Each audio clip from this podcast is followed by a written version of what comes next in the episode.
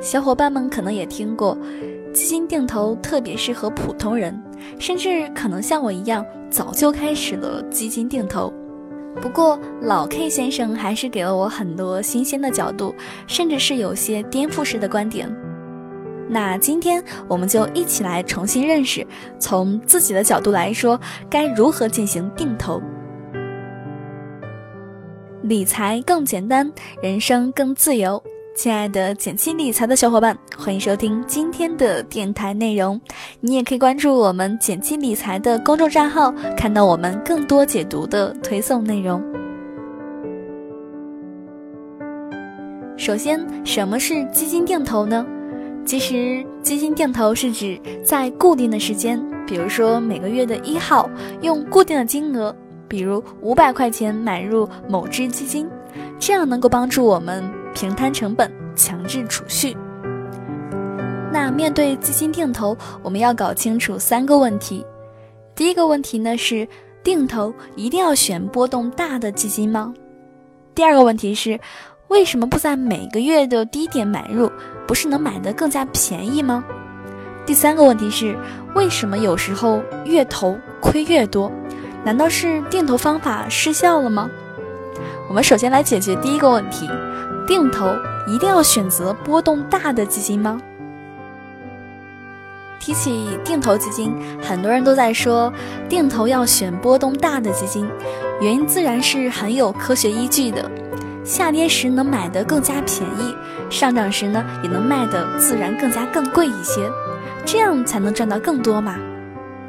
而股票基金呢，尤其是指数基金，就成了定投的首选。对于波动小的债券基金，人们常常是避而不谈的。但是减期理财的这四年以来，不断的有小伙伴和我说，他们用这个不断被推荐的赚钱方法，最终却没有赚到钱，甚至还亏了。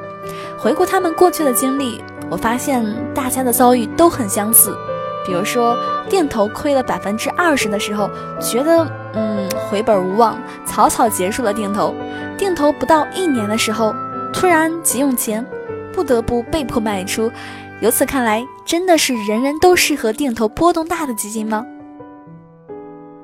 翻看老 K 先生的博客，发现这段十年前的文字很值得我们思考。虽然从技术的角度上来看，波动大的基金在定投当中会有好处，但是更重要的是，能否在熊市当中坚持才是定投成败的关键。但不幸的是，在熊市当中，却看到了很多朋友承受不了下跌的煎熬，终止了定投。究其原因呢，无外乎是承受不了这种下跌了，或者说选择了一种过分激进的基金。定投波动大的基金赚得多，这句话本无错，但是那是长期坚持的结果呀，并不意味着我们的每一笔投资都适合去冒这么大的风险。所以在投资之前，除了关注收益以外，不妨再问自己以下这三个问题：第一。你为什么要定投基金？是为了储蓄还是投资呢？第二，这笔投资的最大亏损可能为多少？你能够接受吗？第三点，什么时候你会用到这笔钱呢？当你思考了以上这三点问题，我们再来反过来看这个问题：货币基金、债券基金真的适合定投吗？这个问题，咱们还得从你出发。定投最基础的功能之一就是强制储蓄。如果你只是想多些安心，或者只是中短期投资的话，他们也是好选择。如果你更关注收益，并且能长时间的坚持投资，则可以考虑波动更大的偏股类基金。第二个问题是，为什么不在每个月的低点买入？不是能买得更加便宜吗？很多人都在说，涨一点我就卖掉，跌多了我再补回来，这样不就能赚到更多吗？其实大家刚开始接触投资时，常会觉得能抓住市场的小尾巴，在波动当中低买高卖，然后赚取更多的收益。有人说定投是懒人的做法，咱们为什么不每个月都去寻找一个低点去买入呢？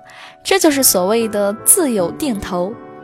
但这又回到预测市场的陷阱里面，要寻找低点，就不得不判断现在是不是低点，或者来说，明天会不会更加低呢？像两千零六年十一月这种情况呢，市场持续的上涨。如果采用自由定投的方式，估计很难找到市场的进入点。长此以往呢，因为人工的干预，最后也就失去了市场平均的效应，最终失去定投的最大特性。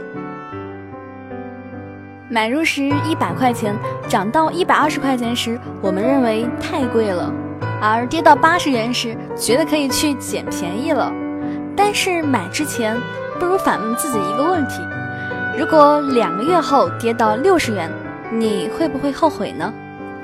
我们常以自己买入时的价格为基准来判断高低贵贱，这又被称为锚定效应。但你有没有想过这样两种情况呢？第一，如果市场持续下跌，不断刷新我们理解的所谓便宜价格，你是否还会坚持还有弹药继续投资呢？第二点，如果市场持续上涨，不断刷新我们理解的所谓昂贵价格，你是否后悔买之前的太少了，没跟上这波投资行情呢？投资市场千变万化，当它冲破我们的认知时，预测市场这几个字也就没人再会相信了。在老 K 看来，相比于预测市场，我们普通人做投资其实是一种尽量避免犯错的输家游戏。曾经有人做过一个统计，说网球的打法有两种，一种是职业高手的打法，另一种呢是其他人的打法。在专业比赛当中，百分之八十的得分是靠主动的进攻得到的；而在业余的比赛当中，百分之八十的得分是靠对方犯错误而得到的。职业比赛是一种赢家的游戏，而业余比赛就是输家的游戏。而基金定投就很符合这种输家的游戏。老 K 先生用简短的十六个字做了总结：不求有功，但求无过；不求最佳，但求平均。在这里与你共勉。定投得到的是一个平均的状况，就是咱们定投这段时间的平均效应。最后的买入成本不会是最高，也不会是最低。第三个问题是。为什么有时候越投亏越多？难道是定投的方法失效了吗？定投一年多，居然还是亏的，谁说定投能赚钱的？骗人！曾经有小伙伴这样和我吐槽过，总说定投亏了没关系，等涨上来就好了。但这一等，也许就是好几年。这期间，我们很容易对投资产生怀疑。是不是基金选错了，还是定投有没有效果？这只基金不会再也起不来了吧？